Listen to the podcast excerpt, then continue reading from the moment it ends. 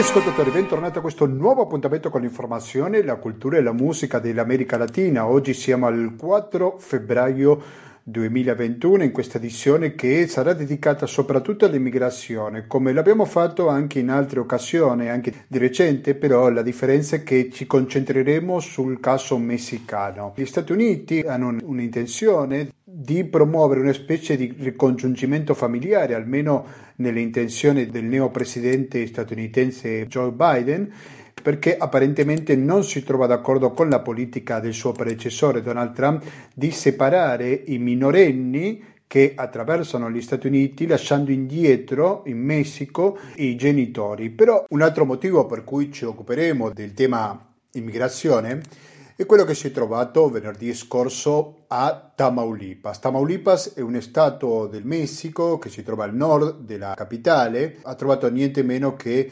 19 corpi bruciati. All'inizio si pensava che era un regolamento di conti fra banda di narcotraffico, questa è stata la primissima versione, ma poi col passare dei giorni si è scoperto che queste persone non erano altro che migranti che provavano ad arrivare agli Stati Uniti. Quindi i migranti che sono vittime della delinquenza, sicuramente il narcotraffico ha un ruolo fondamentale nella violenza. Però attenzione perché la novità di martedì, dell'altro ieri, è che hanno fermato 12 poliziotti accusati di essere coinvolti in questo omicidio. Questo non è provato, per intanto il pubblico ministero ha presentato un'accusa molto chiara contro questi poliziotti che dovrà essere oggetto da parte del lavoro degli investigatori. Comunque vi do un paio di dati che forse potrebbero farci capire la situazione. Il primo è che hanno trovato 113 pallottole nel furgone dove i 19 corpi sono stati trovati. E poi dobbiamo aggiungere un altro dato sicuramente che ce la dice lunga di come sono rimasti questi corpi e che soltanto fino a questo momento 4 dei 19 corpi sono stati identificati, sarebbero apparentemente di messicani, comunque fra i migranti ci sarebbe una maggioranza di guatemaltechi e di salvadoregni. E alla fine di questa trasmissione parleremo su un caso molto poco diffuso. Mi sto riferendo agli africani che arrivano in America Latina come migranti per provare come destinazione finale gli Stati Uniti. Quindi stiamo parlando di un profilo probabilmente diverso rispetto a quelli africani che migrano verso l'Europa e quindi con un altro ospite proveremo a capire questo fenomeno poco conosciuto che qua sui microfoni di Latinoamericano per Radio Cooperativa lo conoscerete. Dunque, questo per quanto riguarda i migranti, però anche avremo uno spazio per parlare sul Covid-19, perché se parliamo dell'America Latina in generale, dobbiamo dare un dato sicuramente molto triste, che è quello che sono stati più di 600.000 decessi in America Latina e Caraibi dall'inizio della pandemia del coronavirus. In questa zona sono morte oltre 600.000 persone. Questo è un conteggio dell'agenzia AFP basato su fonti ufficiali, quindi stiamo parlando di 34 paesi, però sicuramente fra i più colpiti figura il Messico, c'è anche il Brasile di cui abbiamo parlato giovedì scorso, c'è anche il Perù, però c'è anche il Messico. In Messico stiamo parlando che al, almeno fino a ieri si era arrivato alla cifra niente invidiabile sicuramente di quasi 160.000 decessi. Se parliamo di ieri soltanto il numero è di 443. Dunque questa è una notizia che sicuramente preoccupa più di uno in un paese che ha avuto un cambio di atteggiamento perché quando è iniziato questa pandemia nella scorsa primavera AMLO le ha tolto valore ha detto che non era così grave, quindi non ha preso la serietà che questa pandemia meritava.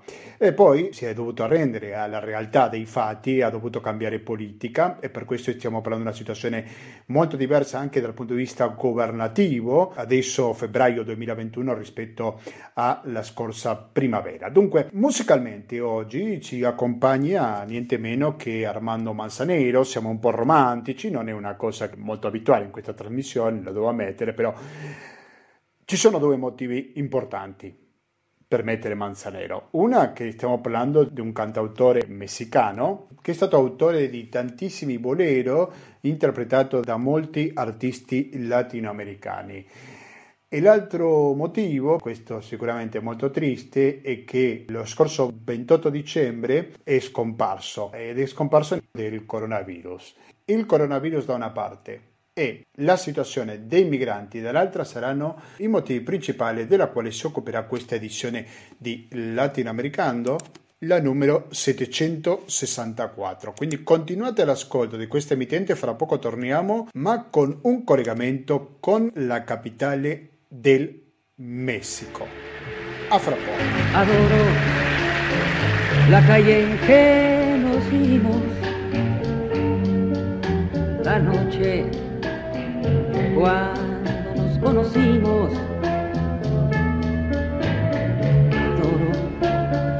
las cosas que me dices, nuestros ratos felices, los adoro, vida mía.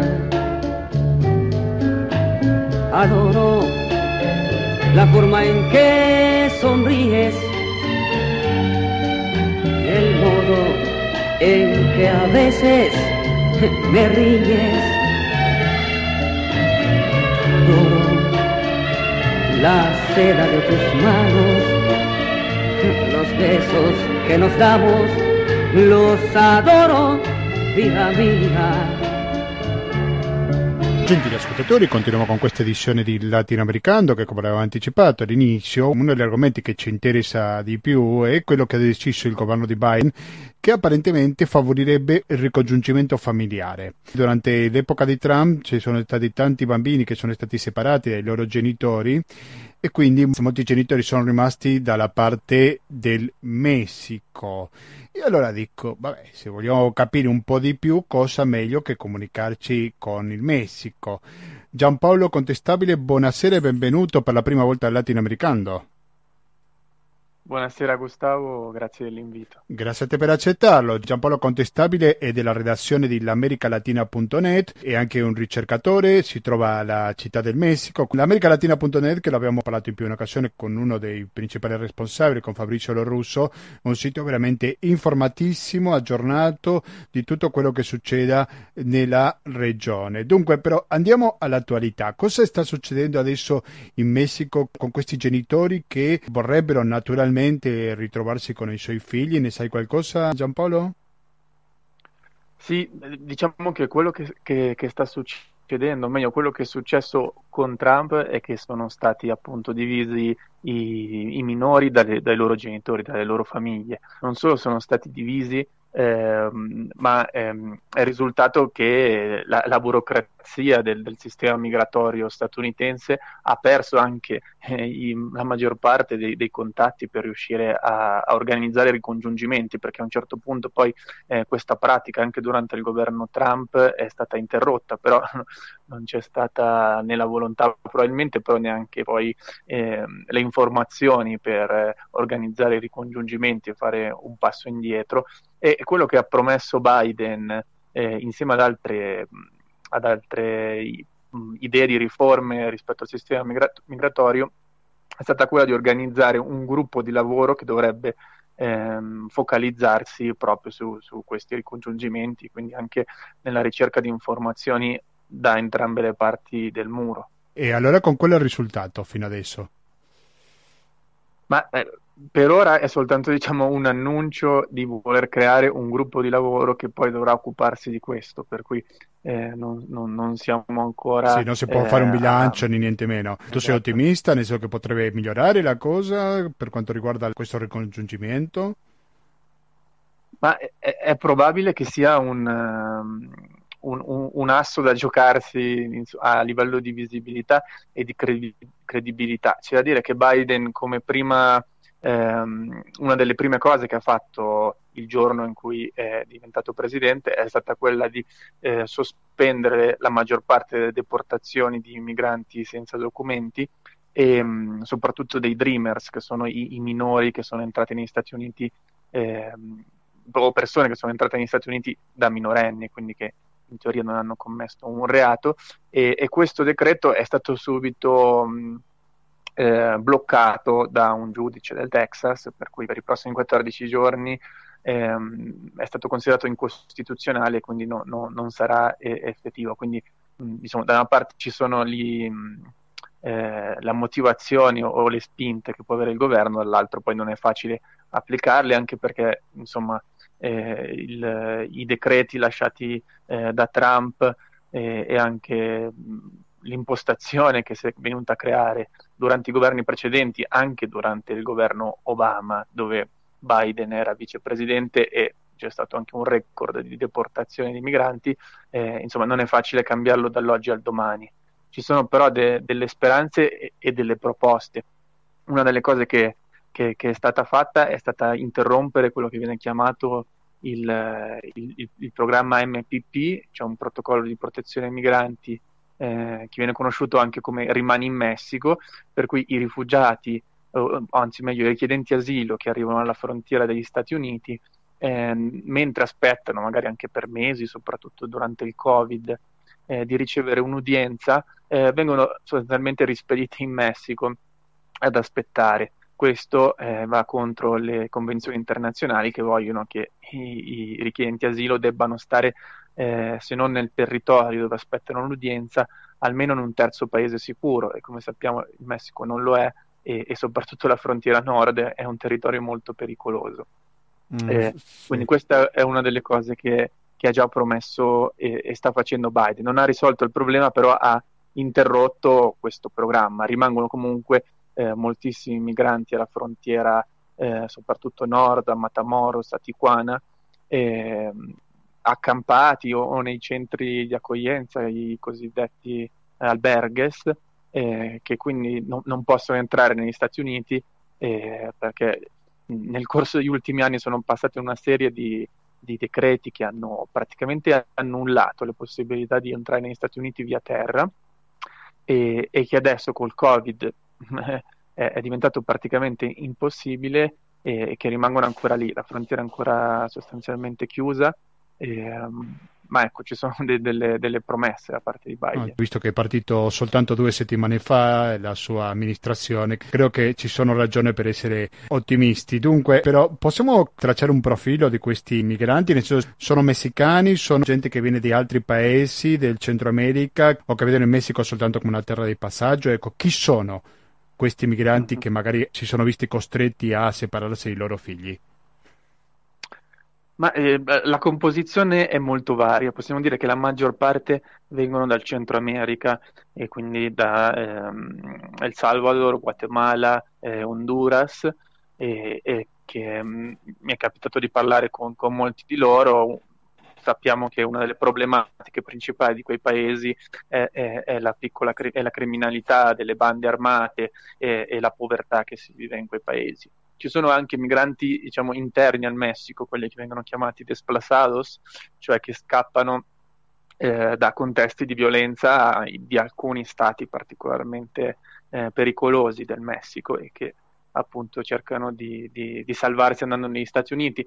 Ma è interessante che poi, eh, oltre ad altri, eh, a persone migranti che arrivano da altri paesi dell'America Latina, che vengono da, eh, da Cuba, eh, da Haiti, che prima avevano la possibilità di accesso privilegiato, cioè veniva riconosciuta la loro condizione di richiedenti asilo negli Stati Uniti e che ora rimangono fuori, ma ci sono anche migranti che arrivano eh, da paesi africani, dell'Asia o del Medio Oriente, eh, soprattutto paesi africani che eh, nel momento in cui si sono rese ancora più pericolose le rotte nel Mediterraneo preferiscono volare verso il Brasile, verso l'Ecuador e poi da lì fare un un, uh, un, percorso lunghissimo che dura mesi, pericoloso, dove molti eh, purtroppo anche muoiono eh, attraverso poi il canale di Panama e, um, e, risalendo tutto il Centro America, pagando i coyote, arrivando fino in Messico.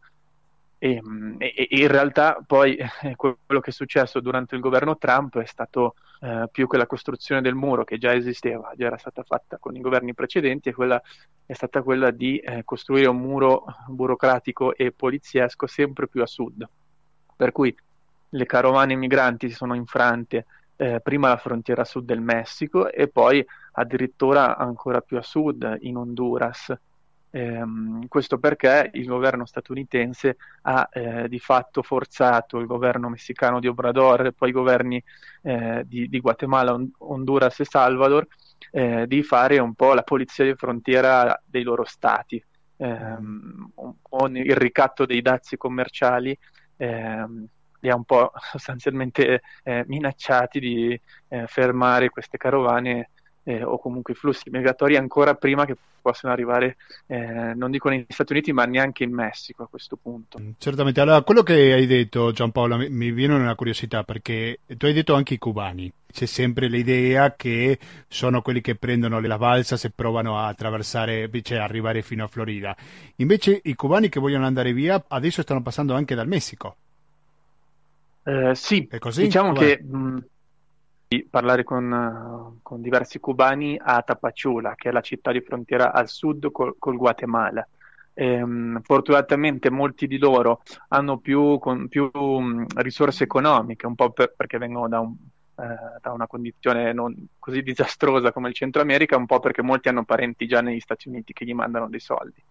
E, um, passano dal Messico e prima avevano un, un accesso quasi, quasi, garantito negli Stati Uniti, poi già con il governo Biden è stato annullata, eh, annullato questo accordo.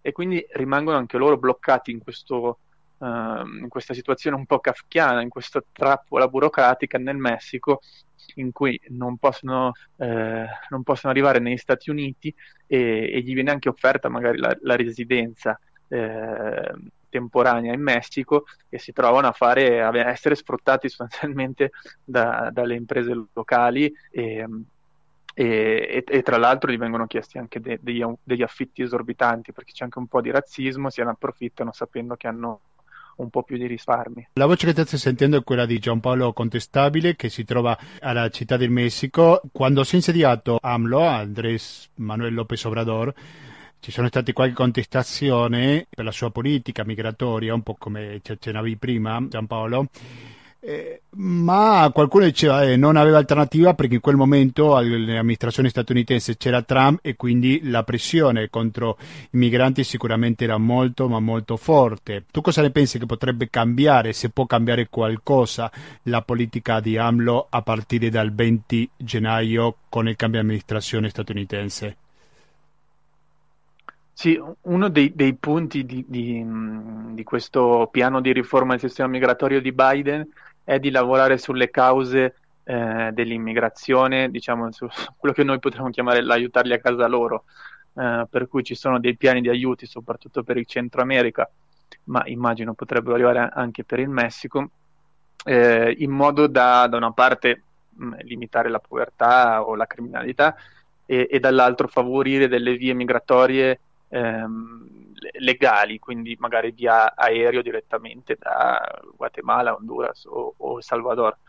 Ehm, c'è anche la, eh, eh, l'altra faccia della medaglia, questo aiutare questi paesi a contenere il flusso migratorio significa eh, probabilmente eh, militarizzare ancora di più le frontiere. Ci sono stati dei casi, eh, questo ancora il governo Trump, in cui dei mezzi blindati non identificati della polizia di frontiera statunitense erano attivi in Honduras, eh, deportando persone che erano in una carovana, insomma, in, un paese straniero. Eh, detto questo, insomma, come abbiamo detto prima, eh, Biden ha un passato non, di, non eh, eh, molto positivo rispetto alla questione migratoria quando era vicepresidente, però adesso il sentimento comune è cambiato e quindi eh, probabilmente mh, cercherà di, di sbloccare almeno eh, molti dei canali che Trump ha eh, reso impossibili. E, per cui ci sarà magari più spazio eh, per l'immigrazione legale eh, però io credo che si continui a, a, delegare al Messico e altri paesi centroamericani eh, di contenere i flussi migratori. Sì, il mio dubbio a dire era piuttosto sulla politica interna del Messico, influenzata naturalmente dalla mm. decisione mm. del grande vicino del nord. No? Cosa può cambiare all'interno del governo messicano con il cambio di amministrazione? C'è da dire che nonostante il discorso apertamente eh, razzista e, e, xenofobo di Trump verso i messicani, eh, si era creato una sorta di, coincidenza di interessi perché la politica di Trump l'aveva fatto eh, isolare e, e, limitare anche poi i suoi rapporti commerciali, per esempio con la Cina, e il Messico divent- è, è, diventato eh, il primo partner commerciale. Quindi c'è stato un ehm, diciamo convergenza di interessi, ma anche un'interdipendenza, per cui eh, AMLO ha dovuto anche sottostare, per esempio, ai, ai dettami rispetto alle politiche migratorie. E adesso con Biden eh, probabilmente in termini economici il Messico potrebbe perdere la sua posizione privilegiata, ma avrà anche magari più libertà eh, da un certo punto di vista eh, per le sue politiche interne. Dall'altro è anche vero che, che, mm, che attraverso le politiche di, sviluppo e, e, e, questi piani di intervento rispetto a, a, ai paesi ehm, più poveri, possiamo definirli così, eh, da parte degli Stati Uniti è, e, e, che caratterizza un po' il pensiero anche di Biden, potrebbe essere eh, problematico per il governo di AMLO, nel senso potrebbe essere un modo di intervenire nella sua politica interna. Si parla sopra, soprattutto dei diritti eh, e le violazioni dei diritti in tema ambientale.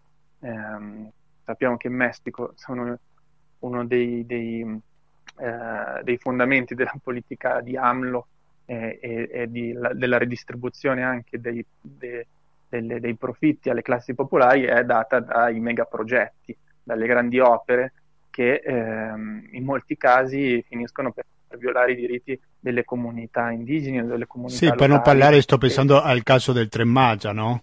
Non so se possiamo spendere qualche parola su questo tema. Sì, eh, c'è il caso del Tren Maya, c'è il caso eh, di quello che viene chiamato il corridoio interoceanico e c'è il caso, per esempio, dato che tra un po' eh, ci sarà l'anniversario della morte di Samir Flores, del progetto integrale Morelos, che sono tutte grandi infra- infrastrutture che cercano di attrarre interessi stranieri, eh, ma che dall'altra parte passano sopra alle decisioni eh, dei popoli che abitano quei territori e, e, e in parte sacrificano anche eh, l'ecosistema. Samir Flores era un, un attivista eh, del, del, fronte dei popoli in difesa dell'acqua e della terra, dei popoli di Morelos, di Puebla e Tlaxcala. Eh, tra l'altro ha una storia interessante perché è, è nato una, vicino alla terra di Zapata e in un certo senso portava avanti una lotta simile, eh, lavorava fianco a fianco anche col Congresso Nazionale Indigeno e con eh, le ZLN zapatista e proprio con eh, eh, l'elezione di AMLO che aveva promesso di interrompere questi grandi progetti, di dare i diritti alle comunità indigene, in realtà si è, premuto sull'acceleratore grazie anche al consenso che ha popolare per il suo cambiamento eh, diciamo verso una, una, politica meno corrotta, più trasparente, eh, però allo stesso tempo eh, ha accelerato su questi progetti e, e, questo ha significato che poi si creano conflitti eh, interni alle comunità, si, si, si, si, creano nuovi interessi, quindi anche nuovi gruppi armati, paramilitarismo e, e, appunto proprio il 20 febbraio del 2019 Samir Flores che si batteva contro eh, le consultazioni popolari eh, organizzate e indette da AMLO per giustificare e legittimare la costruzione di questo grande progetto, ehm, lui, lui, è stato ucciso proprio alla vigilia di queste consultazioni e ancora adesso, come in molti casi, eh, non sono stati eh, individuati né i colpevoli né i mandanti. Sì, diciamo che AMLO è il caso di tanti altri politici che cambiano completamente l'immagine prima che dopo essere eletti. È così? Sì, sop- soprattutto su, diciamo, su questa tematica eh, si era speso molto e, e, e aveva, si era eretto anche a difensore dei diritti dei popoli originari, e, però eh, una volta diventato presidente si è scontrato anche con eh, i contratti preesistenti che gli imponevano di continuare e su una necessità di dover eh, diciamo far eh, andare avanti l'economia. E anche perché adesso si, la situazione elettorale eh, lo vede mm, con un consenso ancora solido e ampio però eh, con un'opposizione compatta dei tre altri grandi partiti quindi il PRI, il PAN e il PRD. Eh scusami se insisto Giampaolo, però possiamo insistere qualcosa sul Tremaggia, di quale estensione stiamo parlando, di, a che punto si trova questo progetto? Eh, il Trend Maya diciamo, ha, ha, un progetto che è in continua, potremmo dire, evoluzione. Comunque Prima di tutto lo possiamo mettere sulla mappa dove si trova? Sì, il Trend Maya, adesso non sono un esperto, però... Um, Va bene, non preoccupare, quello che sai. Costru- sì. Sì, sì, ver- verrà costruito nel, nella zona de- sud-sud-est del Messico, quindi okay. nelle zone più attratte per i turisti, Yucatan, eh, penso Quintana Roo e forse anche una parte di Chiapas. E, um, i, il Tren Maya appunto è una, un'infrastruttura di, di, trasporto ma anche sia mh, eh, un'attrazione diciamo turistica eh, ma che porta poi anche allo sviluppo di costruzioni eh, in, intorno a, questo, a, a, questa linea ferroviaria e quindi poi uno sviluppo industriale. E, mh, dicevo che il progetto non è chiarissimo perché appunto eh, è in continua evoluzione, ci sono diversi eh, ricorsi che vengono fatti dalla comunità per cui si fermano i lavori, eh, in alcuni punti si sbloccano, eh, è ancora molto fumosa, quello che invece è certo è che diciamo, gli interessi già incominciano a concentrarsi in queste zone, quindi eh, si rompe il tessuto sociale e si crea opportunità di investimento.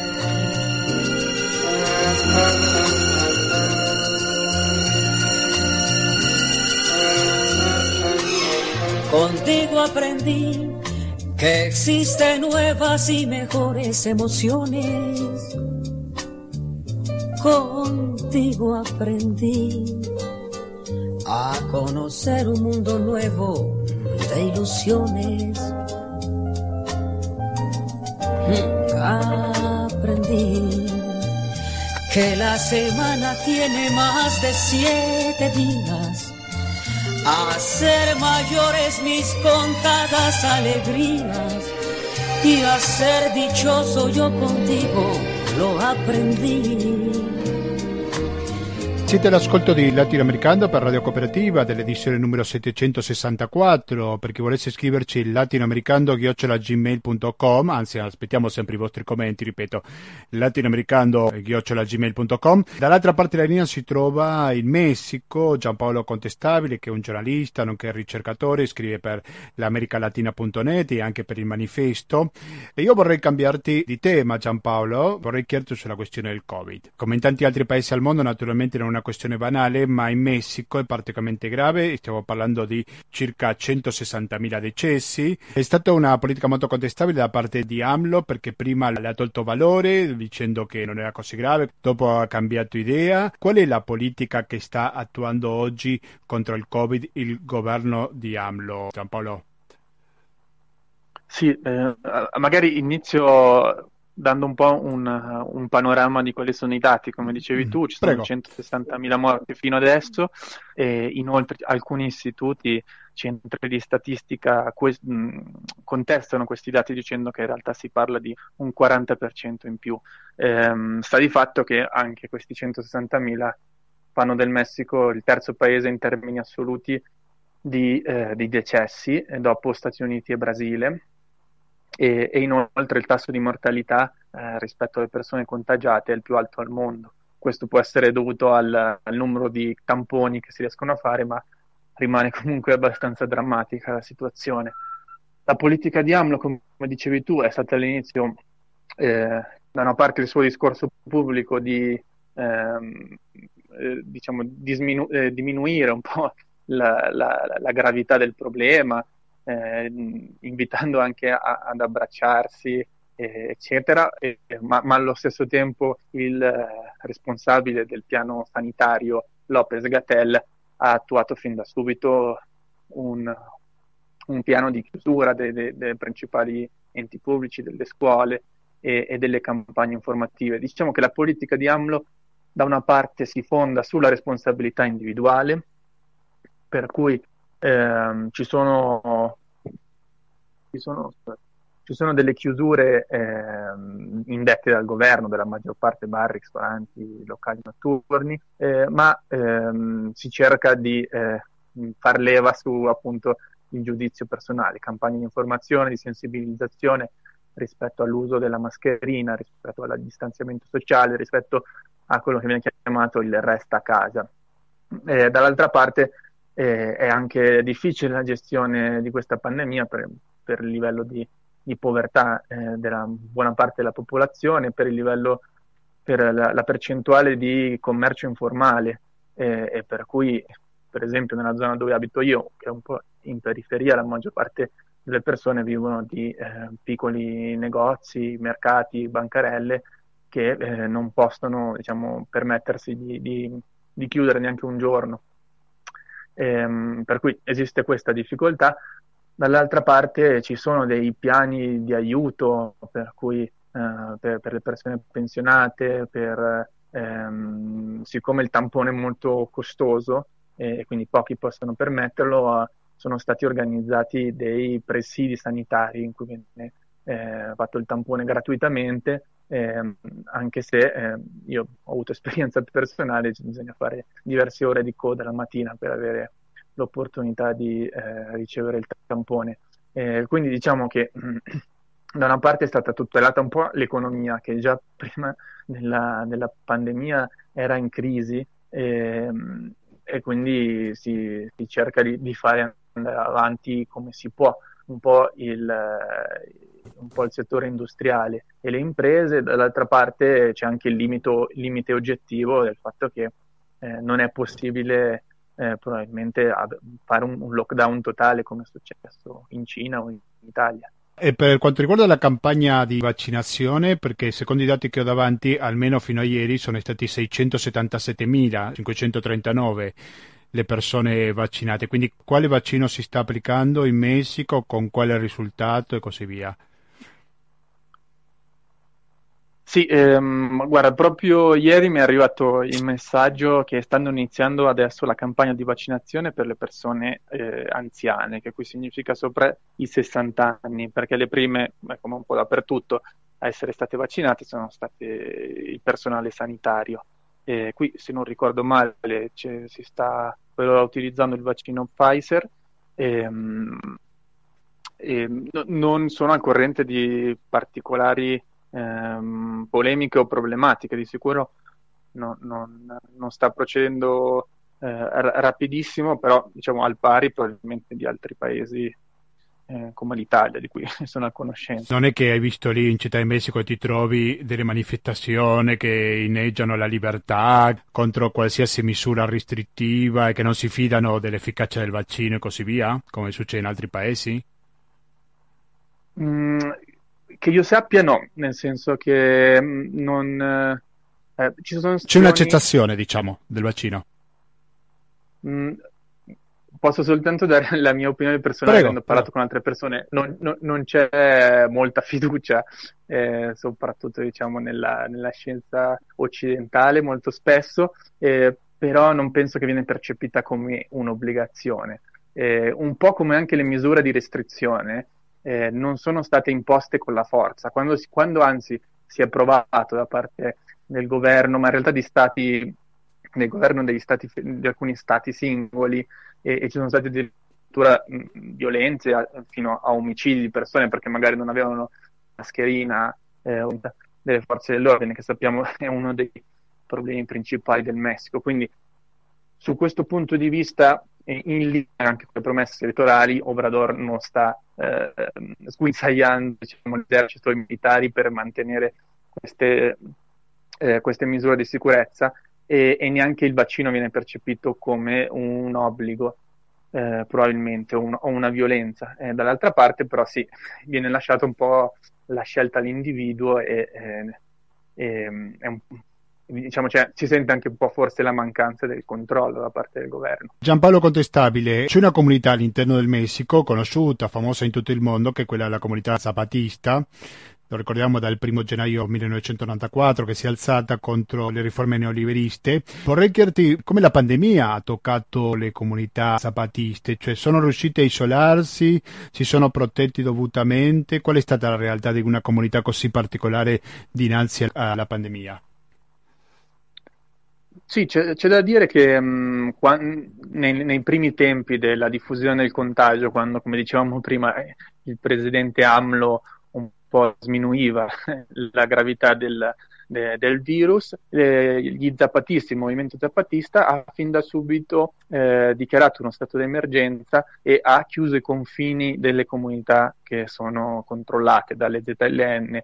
Stiamo parlando comunque di ehm, migliaia, anzi centinaia di migliaia di persone e eh, per cui questa cosa ovviamente ha, eh, ha in questo senso messo in difficoltà eh, molte delle comunità che ha, hanno comunque bisogno della solidarietà e della comunicazione del, de, degli aiuti che arrivano dall'esterno, però dall'altra parte in questi anni hanno costruito un sistema eh, sia di produzione autonoma ma sia di ehm, salute comunitaria che gli ha permesso insieme a queste misure di ridurre drasticamente i danni rispetto al resto del paese, per cui hanno pubblicato un loro report, un loro dossier in cui parlano di eh, poche decine di decessi che sono avvenuti durante questo anno di, di pandemia. E inoltre, questa, questo eh, isolarsi diciamo, fisicamente non è stato un isolarsi politicamente, hanno continuato, anzi hanno invitato a eh, mantenere i legami di solidarietà e a consolidare anche quello eh, che è il progetto del, Congresso Nazionale Indigeno e delle altre popolazioni del Messico e anzi hanno rilanciato eh, proponendo e organizzando una carovana che viaggerà verso l'Europa eh, quest'estate, passerà anche dall'Italia eh, con un centinaio di eh, ribelli, ribelli, ribelli zapatisti e zapatiste che verranno a portare un po' l'esperienza e a confrontarsi, creare nuovi legami in Europa. Beh, interessante, che altro dato ci puoi dare su questa carovana? Quando parte, dov'è che andrà? Ne sai qualcosa in più su questa carovana?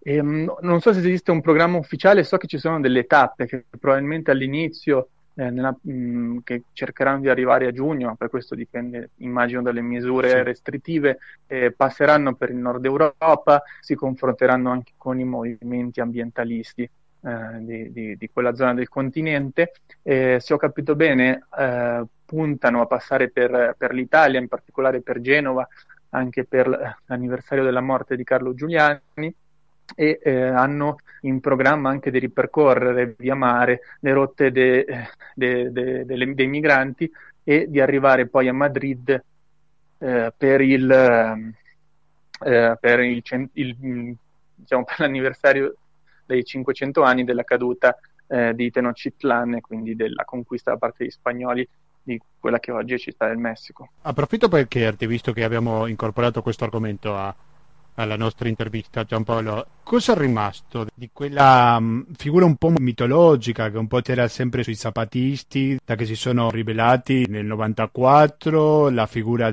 del suo comandante Marcos, ecco, cosa in comune quella politica attuale a oggi nel 2021 rispetto a quella del 1994?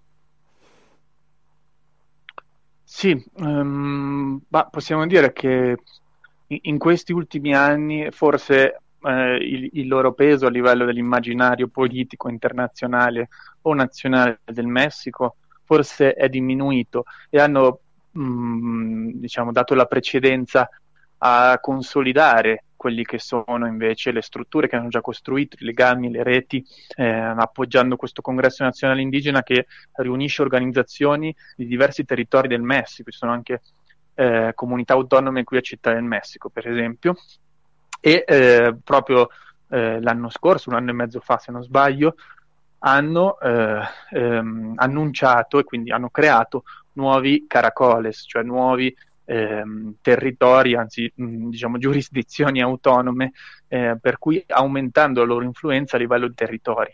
Quindi stanno facendo un, un lavoro più da eh, che, che forse ha sempre caratterizzati, no? un lavoro lento, un lavoro più, più da formiche, eh, costruendo e consolidando il loro potere nei territori indigeni e con altre popolazioni e eh, forse fino ad oggi, ma questo annuncio della carovana va, in, va un po' in controtendenza, si sono meno concentrati su eh, diciamo, intervenire nel, nelle grandi discussioni politiche. Io ringrazio veramente tanto Giampaolo Contestabile dell'americalatina.net, mi raccomando visitate questo sito, lo ripeto l'americalatina.net, questa pagina ha avuto la gentilezza di mettere ogni tanto i podcast di latinoamericano. Grazie mille Giampaolo e buon lavoro e alla prossima.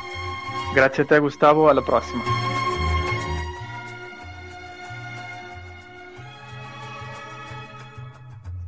Horas, semanas, proyectos, futuros, nada existe en mí. Si me faltas tú. Flores, colores, estrellas y noches no veo existir.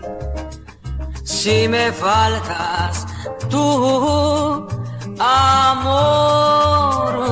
Continuiamo gentili ascoltatori con questa edizione latinoamericano e il nostro intervistato parlando sulla questione migranti faceva un piccolo accenno molto superficiale, ma qualche parolina spesso a proposito dei migranti africani che arrivano in Messico apparentemente, ma poi lo vedremo meglio, per arrivare come destinazione finale gli Stati Uniti. Quindi, anche se non sembra, però c'è un legame diretto fra l'America Latina e l'Africa. Però per avere più chiarimenti o qualche lumi su questo argomento è che siamo in collegamento adesso con Cornelia Toglis. Cornelia Toglis, buonasera e bentornata a Radio Cooperativa. Grazie mille, buonasera a te e ai tuoi ascoltatori. Grazie a te per la disponibilità. che avrete di ascoltarci. È sempre un piacere perché a Cornelia la intervistiamo nella trasmissione di domenica che si dedica all'autorità internazionale, però diciamo che Cornelia è un'africanista e vice direttrice di un periodico online che si chiama africaexpress.info, quindi mi raccomando visitatelo. Cornelia, qual è la realtà di questi africani che arrivano in Messico? Qual è il panorama allora, attuale? No il panorama attuale è questo, è dura da tempo, non sono molti e gli africani che scelgono questa strada è forse la più veloce secondo loro di poter arrivare negli Stati Uniti o in Canada. E come succede? Come, come si prosegue? Eh, generalmente pre- riescono a prendere un aereo eh, dal continente africano eh, che li porta o in Ecuador o in, o in, Brasile che concedono senza troppi intoppi visti d'entrata per riunirsi poi miglia, ai, miglia, ai, ai, migliaia di, di, migranti del Centro America che cercano di arrivare alle porte del, degli Stati Uniti. I giovani di origine subsahariana, una volta arrivati in America Latina, si affidano anche lì ai trafficanti di esseri umani e questi spesso li costringono al contrabbando di droga o, o, o altro per poter attraversare i confini.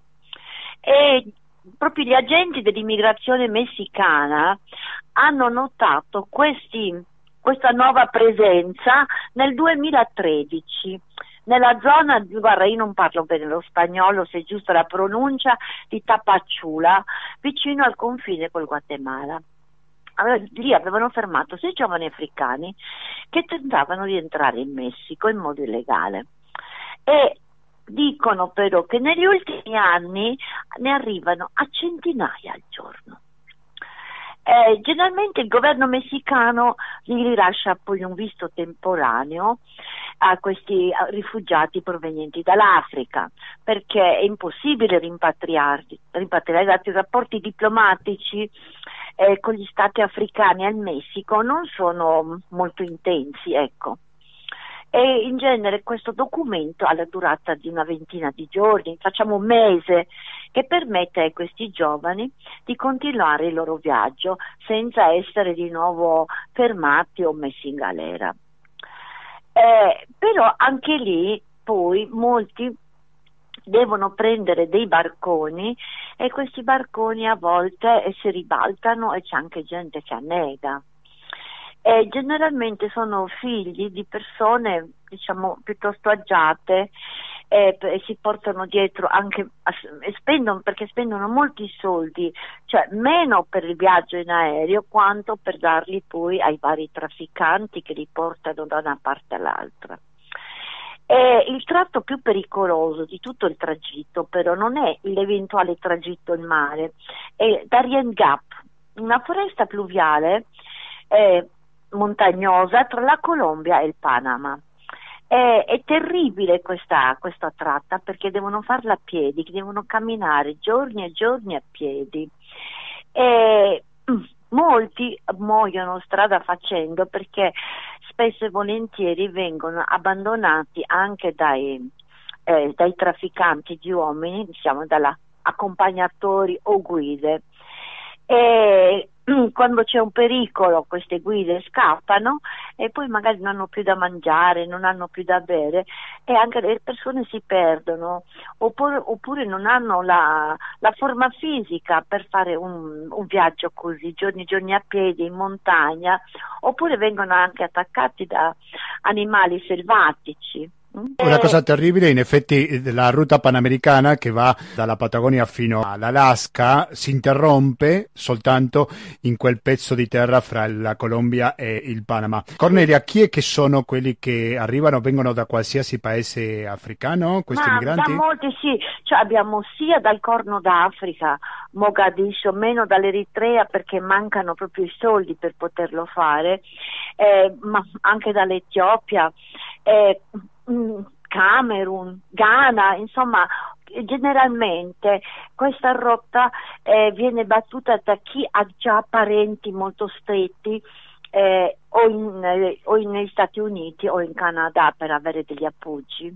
Poi una volta arrivati oppure se hanno bisogno di altri soldi che ci sia qualcuno che glieli possa mandare perché il problema è anche questo dei soldi hanno bisogno di molti mh, mm, di, di cash che devono nascondere eh, sul loro corpo in un qualche modo eh, spesso li devono spendere tutti oppure vengono derubati da di qualsiasi cosa. Sì, sì. Allora poi eh, devono cercare di contattare qualcuno che sia lì vicino per potergli dare altri soldi. No, ecco. Certamente. È una, veramente una tragedia perché eh, io sono venuta a sapere di questa tratta, di, perché non, non, se ne parla molto. In che modo? Eh, senti, ho sentito dei camerunensi annegati in Colombia e mi sono incuriosita. E detto come mai questa cosa in Colombia? Perché i grossi, mass, i grossi media non ne parlano di queste cose, ma ho la fortuna di parlare molte lingue, perciò quando cerco qualcosa a volte riesco anche a trovare queste notiziole così e poi vedo di approfondire in altro modo. E lì sono veramente riuscita, credo, a a dare una buona informazione. Certamente che da seguire da africaexpert.info, lo ricordo. Allora, prima di salutarci Cornelia, vorrei chiederti come vengono accettati questi migranti africani da parte degli altri migranti perché loro si mescolano probabilmente con i migranti magari honduregni o del Guatemala. Non ci sono problemi, in quel momento sono tutti nella stessa barca, non intesa come barca nel mare, eh, ma tutti quanti che cercano uno scopo comune e non, non ho mai sentito parlare di eh, concorrenza tra migranti in questo caso. Ecco. Vedi la cosa bella ed l'ho visto già altre volte anche in Libia quando sono nei, eh, nei lager libici eccetera non c'è la competizione della nazionalità si dimentica la nazionalità in quel momento ecco e questo è proprio come dovrebbe essere il mondo sempre. Sì, no? sì, questo è un dato positivo sicuramente dentro la tragedia. Benissimo, grazie mille Cornelia Toghe, vice direttrice di africaexpert.info per la tua disponibilità con latinoamericano, ok? Grazie alla prossima, ti coinvolgo sicuramente molto. qualche domenica per parlare più approfonditamente sull'Africa. Alla prossima Cornelia. Grazie molto. Grazie. Buona serata. Buona tutti. serata anche grazie. a te.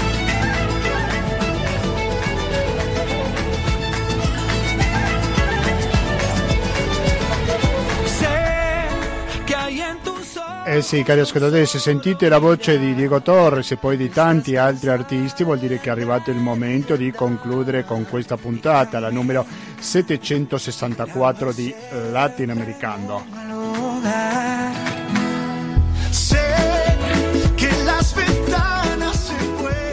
Che l'abbiamo dedicato fondamentalmente ai migranti e anche al Covid, situazione migranti che è sempre attuale, sempre ci sono degli aggiornamenti da dare ed è per questo che ne abbiamo parlato in questa edizione di Latinoamericano.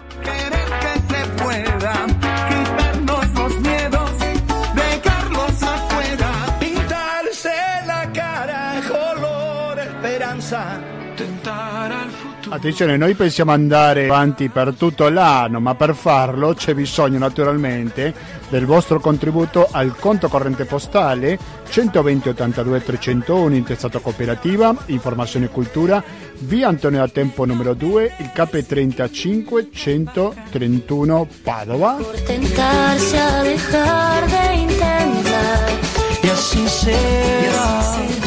RID bancario, il pago elettronico e il contributo con l'associazione Amici Radio Cooperativa sono i metodi alternativi per contribuire con questa radio libera di qualsiasi condizionamento politico e economico. Quindi mi raccomando, dateci una mano. Adesso conclude il latinoamericano, però voi mi raccomando continuate l'ascolto di queste emittenti perché dalle 20 e 20 ci sarà una replica di Economia e Società e oggi che è 4 febbraio dalle 22 fino alla mezzanotte e mezza sarà il momento di ascoltare Internotte.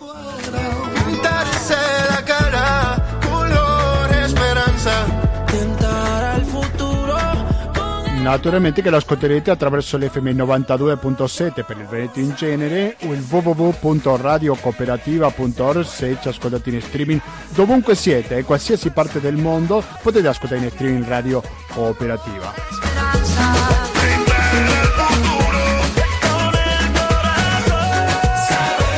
Scriveteci, eh, mi raccomando, io attendo i vostri messaggi al latinoamericando-gmail.com ancora latinoamericando-gmail.com ci trovate anche su Facebook, eh? mettete mi piace eh, quelli che sono iscritti su Facebook a Latinoamericando.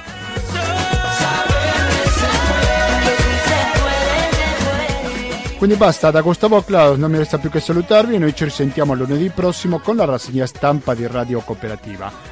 Grazie e alla prossima.